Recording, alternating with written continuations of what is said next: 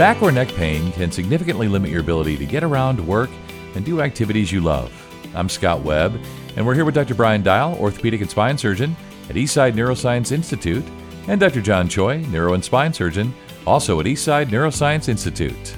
So, thank you both for joining me today. We're going to talk about back and neck pain, and at 54 years old, I pretty much have both, and it's great to have your expertise and pick your brains today.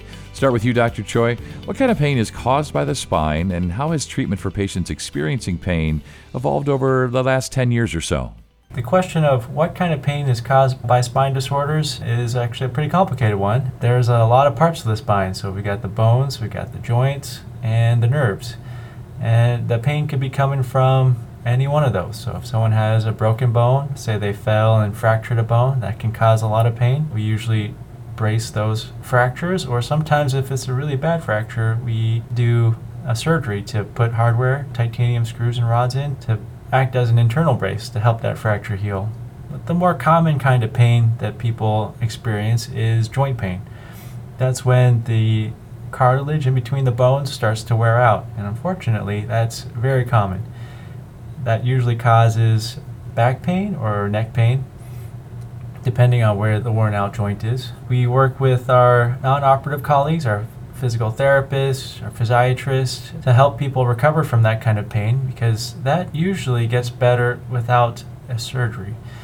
The type of pain that surgery can help is when a nerve is pinched in the neck or low back. That can happen when one of the discs in the spine bulges out and pinches on a nerve, or sometimes just the spinal canal itself, where the nerves run, gets really tight. That's called stenosis.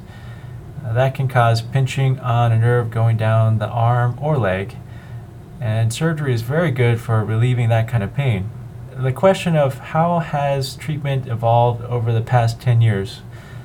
I think that there's been more of a focus on minimally invasive treatments where do the same surgeries that we used to do in the past, but through much smaller incisions. This helps people recover quicker, have much less blood loss or trauma to the muscles surrounding the spine, and that many times helps people just walk right out of the hospital a couple hours after surgery. And if we do a larger surgery that involves a fusion or putting hardware into the spine, before people would stay in the hospital a couple nights, but now usually people are going home the next day. So that is been a, a great improvement in the past I'd say 10 to 20 years.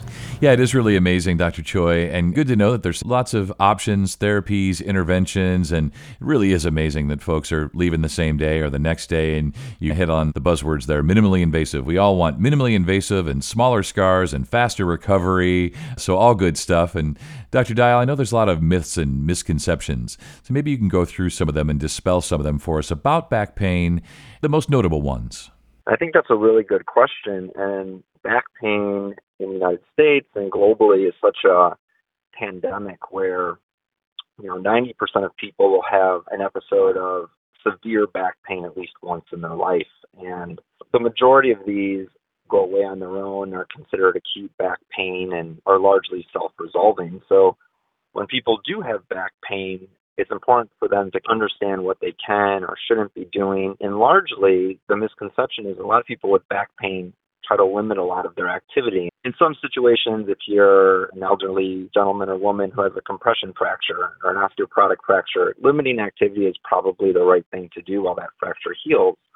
But for a lot of the population, if you're just having what we categorize as non-specific back pain. So back pain that's muscular in origin or back pain that's related to maybe some of the mild arthritis in your low back. It's actually important to maintain an active, healthy lifestyle. A lot of the things that treat back pain the best are aerobic activities, doing physical therapy, doing yoga, minimizing some of those vices that are in some people's lives, such as smoking, for example. Weight loss is always great for low back pain as well. And then some of it can be activity related, where, you know, if you're a very avid cyclist or something along those lines, and maybe the positioning of your bike is off. So physical therapy can have a huge role not only in sometimes locating some of that pain and then fixing it, which is why at Evergreen and Overlake, where we have this multidisciplinary approach with both surgical and non-surgical experts going after some of the pain, we can really treat some of this back pain and neck pain that doesn't need surgery, but is still causing quite a bit of disability to the patient. So I think we have a good way of kind of attacking some of these symptoms and helping people through their symptoms as well. Yeah, so let's talk about some of the treatment options.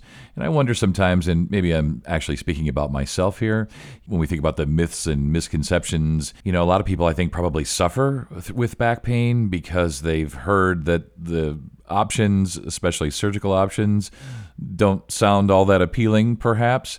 So maybe in the conversation here and answering this question, you know, what sort of treatments are available, maybe you can also put people's fears aside that anything that you would put them through physical therapy, surgery, any of those things for spine care, that the benefits far outweigh the suffering that they do on a daily basis. Everybody knows somebody who's had back surgery with a bad outcome. And there's a lot of thought out there that back surgery, people say, I'm never going to have back surgery. It only makes people worse. And Unfortunately, sometimes in rare instances that's the case, but the vast majority of people, if you're treating the right conditions with surgery, are going to do quite well from that surgery. The other thing to put aside some of people's fears is if they come and see a spine surgeon, the rare instance where someone comes in to my clinic and we're talking about surgery right away.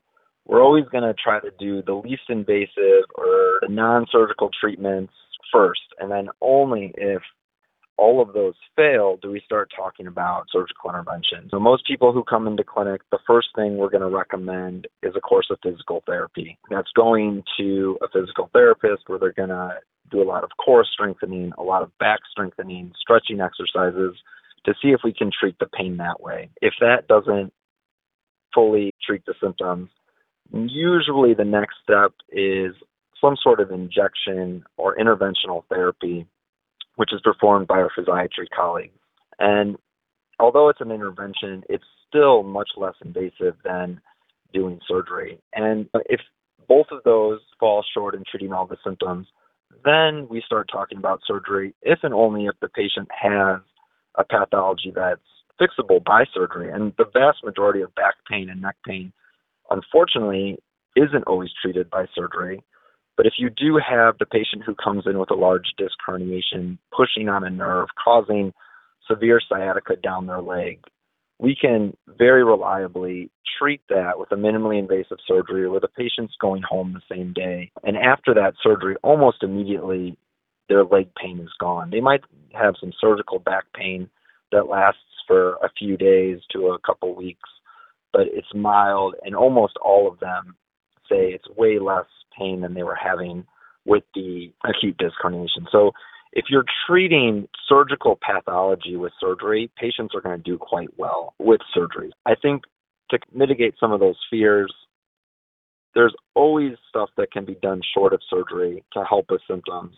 If you have the pathology that can be successfully treated with surgery, come in, we can have that conversation, talk about the risks and benefits of that surgery, and the chances that you're going to improve are really quite good, but there's always non surgical interventions that can help minimize symptoms as well.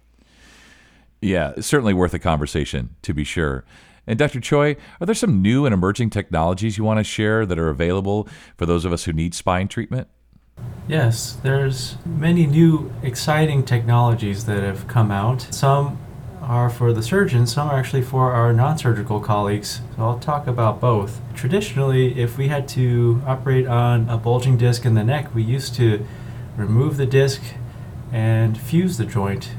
Now that has some major downsides because you lose the motion at that joint that we operate on, and that puts stress on the joint above and below the operated level. Now we've got these excellent disc replacements, which are artificial discs they're approved for the neck up to two operated levels maximum. But what they do is they mimic the original movement of a healthy disc.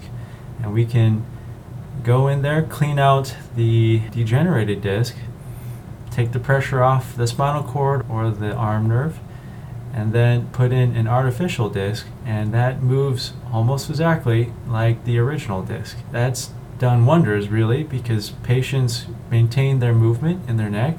They don't have stiffness. They can rotate their neck left and right and look up and down like normal. and their recovery is very quick.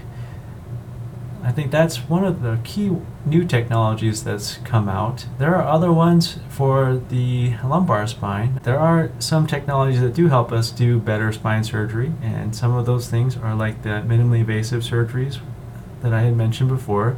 We use a small tube to go down, and using a microscope, we can look through that tube and get all the work done that we used to need a larger incision for. We are also using spinal navigation to act like a GPS to help us know exactly where to put the screws and rods when we do need to put them in. And that increases the safety and actually the speed of the surgery as well. As far as other technologies, there's one that the non surgical colleagues, our physiatrist and pain management uh, colleagues, have been using. It's called Intracept. It's a device that you can numb up the nerve that does the feeling to the disc base. So this is the nerve that you get the feeling for the low back pain. Our physiatry colleagues and pain management colleagues, they can go in there and they can numb up that nerve and that can take away a lot of the back pain. It is an option for some of our patients and it improves their quality of life you know, it almost sounds like science fiction. You know, it sounds like something out of Star Trek or Star Wars, but it's not. It's real. It's happening. It may be happening later today for one or both of you. Really amazing and great conversation today. As we wrap up here, Dr. Doc, maybe you can share a case or a story that made a difference in how you practice. A lot of what we do, we're treating people who've had chronic low back pain or chronic disability, but we do occasionally treat patients with more acute pathology as well. I was recently on call. This is just the first thing that comes to mind to show maybe some of the other side of what we do as well when it's more of an acute pathology. But a young gentleman in his late 30s, software designer here at one of the major software companies. And over the course of one to two weeks, he just noticed his balance was getting worse and worse. He was starting to notice some weakness, but he's one of these workaholic types, so he just was like, "Oh, it's going to get better. I'm, you know, going to keep working." And then he finally presented to the emergency room, and he'd almost completely lost the strength in his lower legs, and he was no longer ambulatory. We got an MRI, which showed a really large cervical disc herniation, pushing right on the spinal cord, causing a lot of this weakness. So we took him that same day to the emergency room, removed that disc herniation, did do what we call an ACDF surgery, which stands for anterior cervical discectomy and fusion, but we were able to remove that disc herniation for him successfully. And over the course of the next probably only two to three weeks with some rehabilitation, he was able to completely return to his baseline strength, completely now exercising, running again. So some of these patients that we treat, it really can be life changing for them. And they really do need to have some of these spine surgeries. And it's those cases where, as surgeons, we really feel is what helps you to keep on doing it. And those successful cases are really what motivates you to keep going. And it's really great to see patients improve like that. So, a lot of back pain and neck pain can be these chronic things, but if you do notice you're starting to have a lot of arm weakness or a lot of leg weakness and your balance is getting off, it's probably a good thing to have these checked out by your primary care physician or someone in the medical field just to know what's going on. You know, those cases are really what motivates us as surgeons to keep practicing and really helping people in our local communities. Yeah, I'm sure that's a great story. And the nice thing for both of you and your team there is that, you know, you literally get to see folks walk out, right? So you help them surgically and otherwise, and you literally get to see them walk out and hopefully pain free. Or if there's a pain, it's a short term thing from the surgery and then it goes away. And so I'm sure that's very gratifying. And this is really great conversation today. So thank you both. Thank you very much. Yeah, thank you so much for having us. The Eastside Neuroscience Institute helps improve the quality of life for people living in need of comprehensive spine care and related conditions. To learn more, visit eastsideneuroinstitute.org.